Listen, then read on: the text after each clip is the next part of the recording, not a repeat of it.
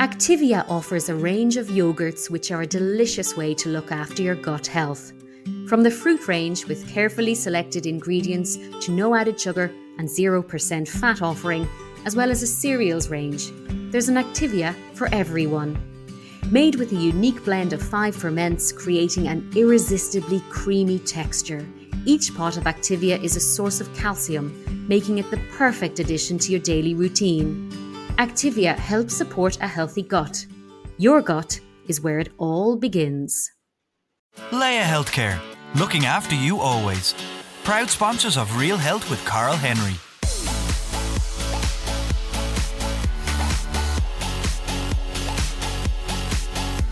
Hello, welcome to Real Health with me, Karl Henry, in association with Laya Healthcare. Folks, on this week's show, it's all about getting out of the food rut that you're stuck in and giving you some inspiration and simple tips to cook delicious, healthy meals. Daytime Emmy-nominated chef, Ballyknocken House and Cookery School owner Catherine Fulvio is here with her top 5 tips and lots more around healthier eating.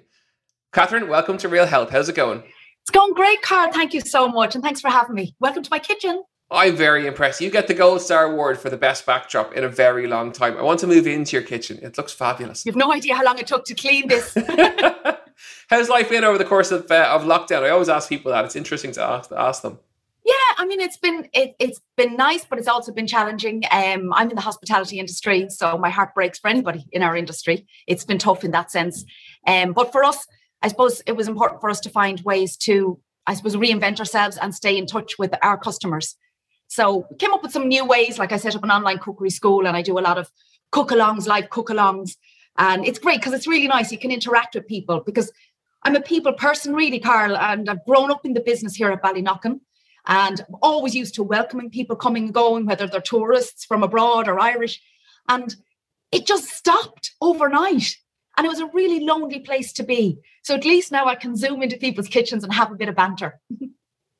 And, you know, cooking is something that's become trendy, I think, over the lockdown. I know we certainly here have been cooking more because you're home. So you're picking out all the books that you have on the shelves and kind of spending more time cooking because you have more time. Yeah. And I think also we're more concerned about our health, if I could say, because of this pandemic. And I believe we're making more educated decisions, apart from the fact that we know it's really great to support local businesses. So if you can buy from your local greengrocer or your local butcher or straight from the local farm, you know, people are making the effort to support their local community, and they've time to support their local community because they're now more in their community. They're not commuting so much, but also they're making concerted efforts also to eat more healthily, knowing that the healthier we are, the better it is should we get sick. We're protecting ourselves. Now, of course, we're still reaching for the biscuits and the glass of wine and things like that because you need a bit of comfort in your life. But we're making better decisions in general. Yeah, balance is absolutely crucial. And I suppose with cooking, presumably, and confidence with cooking, it's about consistency. It's about trying stuff and not being afraid to try stuff. Absolutely. And it is actually one of my tips today is to experiment. And a lot of people find themselves in the same rut over and over. And, you know, I have this on a Monday, that on a Tuesday. And sometimes when you're incredibly busy, that gives you consistency. So you know what you're going to have and you've planned everything. But breaking out of that rut, the only way you can really do it is experiment and just be brave. And if you picked, my top tip is just pick one recipe. Pick a cuisine that you don't know much about, but something you think you will actually eat. Like maybe Middle Eastern, because I think that's kind of an all-round pleasing flavours. And create that recipe, maybe do a weekend project, maybe do it on a Saturday. Maybe do, for example, say a beautiful platter of like baba ganoush, which is that lovely roast aubergine dip and some hummus and falafel, and maybe put in some crumbled feta cheese. And you can make up your own version of it, but just that dip in, dip out food and put it in the middle of the table. So you're being creative, but you're also being sociable within your house space, which is nice to do. Well, you've aimed that conversation right at me. I love baba ganoush, even the thought of it. Oh, delicious with some whole grain pita. Amazing. Love it. And, you know, one of the things for people, and again, I'm definitely a victim of this, is I cook the same stuff over again. They get bored with it. So adding flavour is a really simple way to get out of that rut of cooking the same thing consistently. Tell me a little bit about adding flavours to meals. Yeah, Karl, it's a bugbear of mine in a nice way. But it's, oh my goodness, anybody who's been to my cookery school will hear she's on about the onions again. I always say to people about cooking the onions properly, because so many of us just fire the onions into the pan and the next thing, everything else gets in on top. So let's just think of the layers of flavor in your food. So if you cook those onions until they're absolutely gorgeous and soft and sweet, they're bringing a layer of flavor. Then you put the garlic in, then maybe in goes your cumin and your coriander, and you're just building, building, building so that everything tastes nice. Whereas if you decide, I'm going to make a carrot and cumin soup and I'm just going to put in the onions, the cumin, bit of garlic, carrots, and fill it with stock, and I'm going to boil it like mad, you'll have a whole different flavor than if you layer the cooking of it. So layering the flavors in is really important. And then look at the flavors. How many of us have a spice cupboard that we haven't a clue what's in it? Or when we do go to the shops, we go, I think I need a bit more cumin. And you come home and find you actually have 3 jars of it already open. So start using those spices. Start building them into the dishes. So I'm thinking spices, I'm thinking herbs, and I'm thinking flavored salts. They're the 3 ways. So with the spices, you can use them as a base in a dish, or you can make a dry rub. You can mix those spices together. The likes of cumin and coriander, maybe a bit of garam masala, maybe a little bit of turmeric, mix that together with a little bit of salt and pepper and rub that on a bit of steak or chicken breast or lamb or pork and pan fry it or barbecue it. And it's delicious. So you're bringing those flavors in. And instead of just having a pork chop tonight for dinner, now you've got a pork chop that's 1000% a lot more interesting. So using what you have, using fresh herbs if you have them or dried herbs, to build up those flavors. And then there's 3 ways of building up the flavor. I mentioned the dry rub. The other is a flavored salt. So that will be salt and pepper and even some just lemon zest and dried oregano is a beautiful flavored salt. And you just sprinkle that on your chicken breast before you cook it. And then the other way is a marinade that we all know. So marinade's really easy. The easiest and simplest Italian marinade, extra virgin olive oil, lemon juice, garlic, some fresh herbs, salt and pepper, marinade away, cook away. It's absolutely gorgeous. You make it sound so simple. But it is. It's just, I suppose it's just been, just thinking a little bit outside the box, giving yourself a little bit of time to be that little bit more creative within moderation. Oh, and the final tip about spices, it's important to cook them off properly. So you'll find if you fry spices in a little bit of oil, you get so much more flavor than if you decide, I'm just going to sprinkle in it at the end and just see what happens. And do you have a particular oil that you like to cook with? So is it olive oil, rapeseed oil, or do you have a favorite? Well, I do use a local rapeseed oil because it's great to support local and it has a really high smoking point as well. So it's great for pan frying. But I suppose personally, I always fall back on olive oil. Now, with the olive oil, there's the 2 types. There's the extra virgin olive oil, which isn't 100% extra virgin, which is you use for cooking, for frying. And then there's the really good extra virgin olive oil, which is your finishing one. And that's the expensive one, about €25 bottle. And that's for your salad dressings or for drizzling over something at the end for that real olive hit.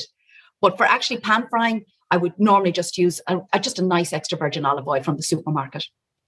Okay, so we kind of take it forward then. So the next one is around kind of experimenting, getting creative. Maybe, you know, taking a recipe each week to work off and then to keep experimenting all the time to build up your skills in the kitchen, because it is a skill set. And by experimenting, it's a really easy way to do it. It is. And when you look around, I bet you'll find you've got like plenty of cookbooks. And sometimes they're just nice to look at. That's the way we look at it. Well, just like let it open on a page and go, right, we're making that this weekend. You know, whether it's, I mean, we're probably overdone with sourdough, but whether it is a sourdough or a pizza, it doesn't have to be dinner tonight. It could be a lovely baked good, but just get creative. You see, cooking is very therapeutic when you go into it in a relaxed mode and you just put on your favorite music, pour yourself a glass of wine or get a beer if you want, or a mug of tea in my case, and just relax and enjoy the moment. I mean, I'd have Tina Turner blaring and I'm just cooking away in my own little zone. You know, the kids think I've lost the plot, but I'm happy out. And for me, then I feel better at the end of it. I don't go, oh, I have to cook the dinner again tonight now. Oh, the stress of this, because that is a feeling that a lot of parents have. You know, they begin to see cooking as a chore as opposed to a pleasant experience. And that's what we want to break by being experimentative. Okay, and meal prep, it's everywhere. Everywhere we look, Instagram, every trainer, every person, they're all talking about it. It's like the craze, getting the big Tupperwares out on a Sunday and prepping it all. What's your take on it? Karl, even I get palpitations when I see those Instagram posts, when they open the fridge and there is nothing in the fridge except glass jars, because they're more environmentally friendly, glass jars of the full dinner for the full week with snacks included. And how could you have time for that? But it's not just that, no, that, each to their own. But I suppose for me, it's too much of a control for me to do something like that. That's just my personality. I couldn't do that. But also, I wouldn't feel comfortable preparing on a Sunday something for next Saturday and think that's going to be lovely and fresh by next Saturday, you know, if it's chopped salads and things like that. So as it happened, I put up on my online cookery school a meal prep course for two, which is doing really well. And I've broken it into two. So you meal prep on your Sunday and you meal prep on the Wednesday, because you don't want to be wasting food. So by the time you get to Wednesday, if you've got broccoli left in the fridge and cucumber and things, it's ways of building those into the meals for the rest of the week. And I focus just on meal prep for dinner. So that takes that stress off. And then the leftovers of the dinner, I give a suggestion on how you could use it the next day for lunch, whether you put it in a pitta or mix it with salad and in baby gem little leaves and have it like as a kind of a pick-me-up little lunch, or use the leftover roast veg for a soup the next day. So I've kind of structured it that way so that nobody thinks, oh my goodness, I actually have to make my breakfast, my lunch and my dinner. Because I think that's, for me anyway, too much. And I suppose I've only done it, I did this course, I've designed it the way I operate. And I couldn't tell you what I'm doing next Saturday. So I wouldn't be preparing my dinner for next Saturday. Yeah, but a simple tip is, you know, if you have leftovers from dinner, pop it in the fridge, use it the next day for lunch or for whatever it may be. And it's a really handy way to do it. Absolutely. And if you really think, do you know what, there's going to be too much for me for lunch tomorrow, put it in a container, label it and freeze it. And there's nothing nicer someday than coming home and going, I know I've got something in the freezer and dinner is ready. And one of the things we often suggest is that, you know, when you've got one portion of one thing in the freezer and another one portion of another thing, that on a Friday night, you just set up like a kind of your own tapas. And it could be anything and everything. It could be meatballs and it could be curry. But what a brilliant way to eat all these different flavors. It's like doing a tour of all your favorite street food on Friday night at home. You're listening to Real Health with me, Karl Henry, in association with Laya Healthcare. What's your take on fresh versus frozen in terms of which is better? We get asked that on Instagram all the time. And you're a perfect person to ask now that we're chatting. Yeah. So my take on it is that frozen food is frozen when it's at its freshest. So it retains the nutrients. So for me, I always have my go-tos in the freezer. I have frozen peas, frozen sweet corn. That works for the kids all the time. I actually have frozen avocado, which I was surprised I was able to get. I saw it in the supermarket and it works brilliantly for smoothies. Mm-hmm. And it just saves all that peeling and all that, but it's just great. And I have frozen bananas and frozen berries and frozen spinach, because you buy the big bag of spinach, but you only use a little bit of it. So I just put the rest of it straight into the freezer. Spinach. I've never even thought about freezing spinach, because I do exactly that. We buy the big massive bag and maybe half it gets thrown out because it's just getting around to it. Very clever. I like it. It doesn't last, you see, Karl. It wilts really. And when it starts to wilt, there's an aroma off it that's really not palatable. So no, it's straight to the freezer, because then it freezes actually solid the way it is with the leaves still intact. And you can just take a handful and put it straight into your smoothie or your stir fry. I freeze garlic, I freeze chilies, I freeze ginger, so that I've always got something for stir fries as well. I chop and have it ready to go and off you go. So I'm a big supporter of frozen, because it makes your life a lot easier when you haven't planned what you're going to have for dinner. You can just turn around and prepare it. And nowadays, actually, a lot of the supermarkets do sell bags of prepared frozen vegetables for stir fries. They're actually really nice. They've got water chestnuts and bamboo and all sorts in them. They're really, really nice. And they're really handy, which is great. Mm. Number 4, in terms of your tips, is getting more veg into your meals. We love getting vegetables, and your protein is really important, but load up your plate with vegetables and salad. And Catherine's got some really simple tips for that for us too. Yes, I'm just thinking I said bamboo and I meant bean sprouts, but there you go. There is one with bamboo though. I've seen it. Is there? Yeah. Or bamboo shoots maybe or something like that, but I have seen it, yeah. I'm thinking I've gone far too exotic here with the bamboo in our stir fry. What's she on? Yes, veg. Now, so I love my veggies, but I find it sometimes really boring, just the meat and the veg on the side. So I set about trying to incorporate as much veg as I could into different meals. So, for example, kind of a sneaky way without really thinking, oh, I'm having veg. So I might have scrambled eggs with asparagus, or scrambled eggs with roast peppers or scrambled eggs with spinach for breakfast. You can use a lot of veggies as well in the likes of a frittata or anything like that. For lunch, if I was having a pitta, I'd have a wholemeal pitta, but inside in that wholemeal pitta, I would have grated carrot, I would have lettuce, I would have cucumber, I would have sun-dried tomatoes, regular tomatoes, olives. So it's packed with loads of goodness. So I find different ways of trying to get veggies in, and I love a pitta for that reason. You can get lots into it, whereas if you put all of that in a sandwich, your sandwich would be about that high, and you'd be just looking at a lot of green and go, not really. So it is a little bit about tricking the mind as to how to get the vegetables in. And then of course there is the old parent trick of hiding the vegetables in the tomato sauce with the pasta and blitzing the living daylights out of it so nobody knows. But yeah, I just kind of really look at every opportunity and see how can I add veggies in. If I'm making hummus for the kids, which is a big hit at the moment in my house, they're mad into it. The hummus, you dip your carrot into the hummus, so at least we're getting more fresh veg into our diet. But also I would do a roast sweet potato hummus. So if I do sweet potatoes for dinner tonight, I do an extra few, mash them up, and then I blend them with the chickpeas. And now I've got a whole different flavour to my hummus, but I've also got sweet potato added in. So it's different ways of approaching it. If I'm making a burger for dinner, I would say I'm doing a vegetarian or vegan burger, I would add in sweet corns. It wouldn't just be my chickpeas and that, but I would add in sweet corn, maybe a bit of beetroot. Just find different ways of blending so that before you know it, you know, you've had a very, very balanced diet, and you're up to 7 a day of fruit and veg. And the smoothie, of course, is the old reliable. I don't do juicing. I invested in a rather expensive juicer. And I found the cleaning operation was big, but I just kind of thinking all that fibre is left behind.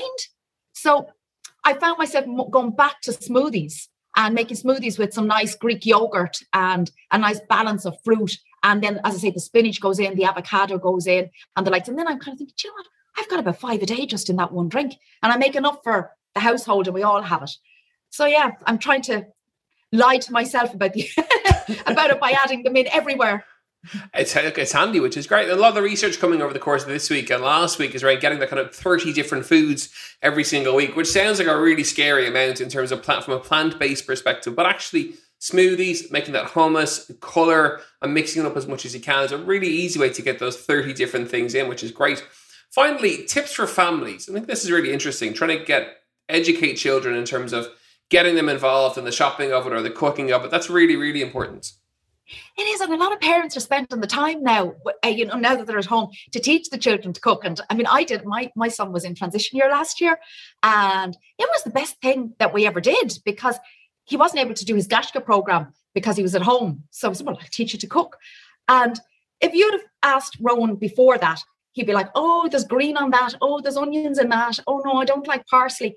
Now he's into his hummus, his avocados, everything, because it's opened up his mind to all the different flavors, and he understands the cooking process. And I think the earlier we can start the children to cook and teach with them, the more comfortable they are cooking, and teaching them, reading recipes. They now have to practice their English. Doubling recipes, they're doing maths. So it's like a school lesson in itself. But you're building their confidence and building their knowledge in ingredients. Now, I did, for the online cookery school, I do have a kids' cookery class. Yes, I have junior chef to head chef. And there are parents sending me messages going, thank you, Catherine, because one of the classes in it is how to wash up. I know, but I know for my own kids, I just modelled everything on my own experience over the years. And it's all well and dandy showing them how to cook. But if you have to keep cleaning up after them afterwards, the novelty as the parent will wear off, saying, oh, come on, let's cook together, knowing you've all this to do. So I have them setting the tables, I have them washing up, and I've gone through the whole knife skills as well, because it is a worry for parents as well. You don't want to hand your biggest chopping knife to the kids, but a lovely little tomato knife. It's a serrated knife with a round top on it. It's called a tomato knife. They're about up to €10, and the kids have to seesaw to cut, and it works a dream. So it gives them confidence using knives, and the parents are confident in the knowledge that there'll be no rushing to A&E that day. Teaching children how to wash up. I love that. So I wonder parents love you for that. That's a fantastic. I hope there's fairy liquid in there somewhere, is there? Oh, absolutely. Yes. Proper wash up procedures. No, but I cover everything. I cover health and safety as well. You know, that's, you know, the last thing you want is children handling raw chicken and then not understanding that you need to clean everything around you and wash your hands before you touch anything else. There's all those angles that quite often we learn through osmosis from our parents, watching them in the kitchen. But this covers everything, like how to use the hob, how to use the oven, what's a boil, what's a simmer, plus then all the recipes so that you end up making a risotto. And the whole idea is you make family meals at the end. So you're making a meal for your family. It's not just that you're making biscuits for yourself to eat in your bedroom. It's family dinners, which is what it's all about, you know. Yeah, and that's a really good point, the kind of, you know, that kind of one family, one meal idea. That the, you know, if everyone sits down together and it's one meal as opposed to cooking like separate meals for families, it's much easier and much more beneficial when there is one meal together as opposed to separate meals. Yeah, and we do that as well on our transition year program, and it is that they make one meal a week for the family. And I think that's how we got so much buy-in from the parents, because they're thinking, well, I don't mind organising ingredients and leaving himself or herself to cook. So, you know, because we'll all be sitting down and having that gorgeous chicken stir fry with the brown rice for dinner, you know, so it works. It's a win-win for everybody. And I think that's what's important because, you know, we're all in this together. We're all in the one household together. And, you know, if we can look after each other by cooking nice meals for each other, I think that's a lovely thing to do. Catherine, it's been great to catch up with you today and be very envious of your fabulous kitchen. If people want to find out more about the cookery courses or to follow you, where do they go? So I'm on Instagram at @CatherineFulvio_chef. And then I'm also on CatherineFulvio.com. There's a whole range of online cookery classes there and live cook-alongs as well that we're doing for corporates. It's all there. You'll see it all. Or should give me a shout, you know, I'm money at the other end of the email. Catherine, thank you so much for joining us on today's show. Folks, that's it for another episode of Real Health with me, Karl Henry, in association with Laya Healthcare. As ever, you know where we are, realhealth@independent.ie, @KarlHenryPT on Twitter and on Instagram. We're back next week with more Real Health.